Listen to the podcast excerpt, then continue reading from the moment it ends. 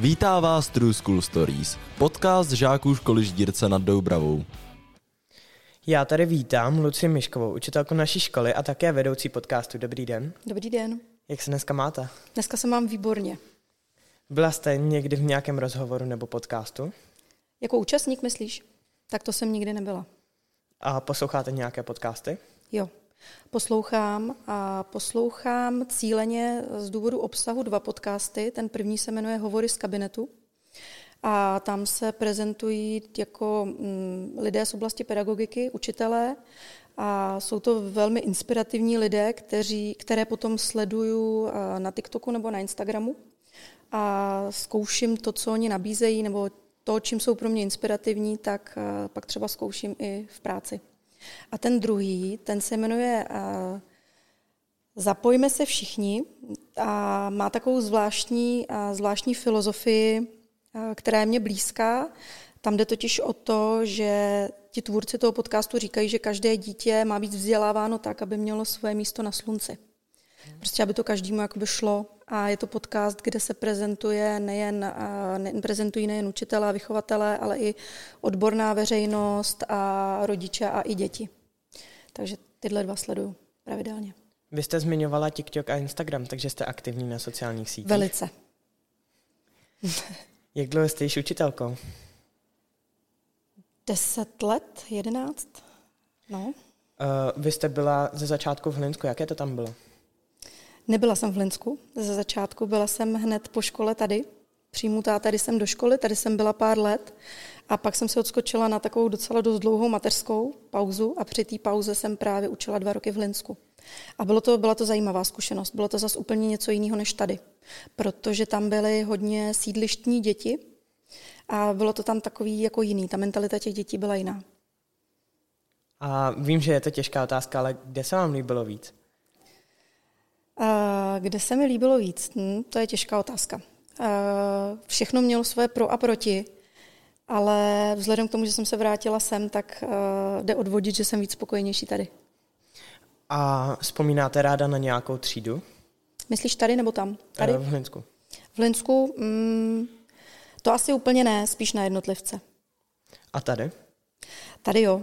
Tady vzpomínám ráda na svoji první třídu, kde jsem byla třídní. To byl jako zážitek pro, pro mě i pro ně. Jaké předměty vyučujete? Tak primárně češtinu a občanku a mám tady i Němčinu. Kdy jste se rozhodla, že se stanete učitelkou? No, tak to už je hodně dávno. Ještě předtím, než jsem nastoupila do školy, tak e, už jsem měla takový ty tendence učitelský, že jsem učila plišáky a podobně.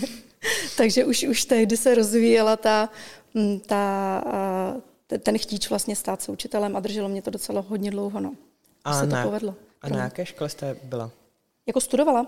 A studovala jsem na vysoké škole v Liberci, takže daleko. Uh, co se vám líbí na práci učitele nejvíce? Co se mi líbí? Hm? To je hezká otázka. A ta rozmanitost. Ta rozmanitost a to, že je každý žák úplně jiný a že ke každému je potřeba přistupovat úplně jinak a mě to prostě baví tohleto. Máte nějaký zajímavý nebo vtipný příběh? Mm, vtipný příběh asi úplně ne. Nebo si teď asi úplně nevybavuju konkrétně, ale myslím si, že eh, všechny hodiny jsou takové, že se tam jakoby zasmějeme, že to nejsou vyloženě, vyloženě nějaký vtipný příběhy, ale že jsou, že jsou ty hodiny jako usměvavý, že se tam fakt zasmějem. Můžeš to sám posoudit. Co je podle vás nejtěžší na práci učitele?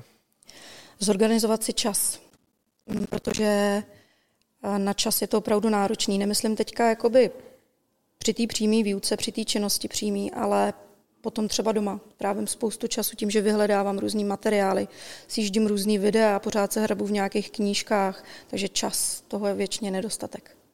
Jakým způsobem se snažíte motivovat vaše žáky a podporovat jejich rozvoj?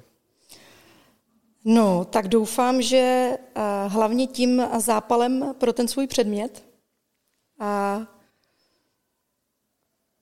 pak uh, tím, že co dělají, prostě je důležitý. No. Tím, asi tím, že mě to baví, tak tím se asi nejvíc snažím uh, je motivovat. Jak vznikl nápad začít točit podcasty? Tak ten nápad úplně nebyl uh, z mojí hlavy. Ale přišel s tím pan ředitel a ze začátku jsem se toho teda trošku vyděsila, protože jsem nevěděla, jak to úplně pojmout tady v těch našich podmínkách, protože když sem někdo přijde, tak se tomu diví, jaká je to novinka, protože na školní půdě to není úplně obvyklý. Ale myslím si, že jsme se to zhostili docela jako dobře a že to jako šlape perfektně. Je to pro vás hodně práce navíc? Je to dost práce navíc. Ale, jak říkám, mě to baví, takže si to tak nepřipouštím. A co je hlavní náplní točení podcastu? Tak, eh, má to dvě roviny. Ta jedna rovina je technická, kterou teda nezabezpečuju já, naštěstí. ta druhá rovina je ta obsahová a tam je tou hlavní náplní připravit eh, žáka moderátora tak, aby byl schopen vystoupit, protože teď sama vidím, že eh, za tím mikrofonem to není úplně jednoduchý. A tak, aby byl schopen vystoupit a aby si vyhledal informace o tom hostu tak, aby je pak mohl přetavit do toho obsahu toho podcastu. Eh, jste jako supervizorka spokojená s prácí týmu okolo podcastu? Velice. Jsem. Těšila jste se do dnešního? No jo, těšila jsem se, ale měla jsem teda jako docela strach. Obavy, no. Je to takový, je to nezvyklý. Co děláte ve svém volném čase? No, mm, volného času moc nemám, protože spoustu volného času mi zaberou moje děti. Ale jak jsem už říkala, tak když se nějaký volný čas najde, tak já většině prostě něco poslouchám na, na internetu, trávím hodně času na telefonu, ale ne tak na sociálních sítích, jakože spíš jako vyhledávám různý materiály, podklady pro výuku, a různý texty a snažím se prostě mít toho co nejvíc, jak se říká, na nahrábnutí, když je potřeba. Takže spoustu volného času mi zabere tady tohle. A když se přece jenom chvíle najde, tak čtu. Jsem velký milovník knížek. Máte nějakou oblíbenou? Mám jich spoustu oblíbených. A, a hodně poezie. Takže. A můžete říct nějakou určitou?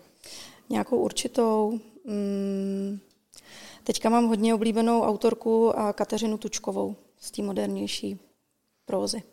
Mm, sportujete nějak? Teď už ne, ale sportovala jsem. A jak? Závodně jsem tančila. Několik let. Jak často chodíte ke kadeřníkovi? Nechodím. jsem na to strašný lajdák, nechodím ke kadeřníkovi tak jednou za rok a to je max. Ještě by mě zajímalo, jak si udržujete takhle mladiství vzhled. Nevím, jestli je mladiství, ale uh, asi genetika. A nic, nic zvláštního pro to nedělám. A snažím se teda být pořád pozitivní. Ještě zpátky k tomu učení. Eh, jste zastáncem toho, že by se o hodinách mohly hrát i nějaké hry? No tak to rozhodně.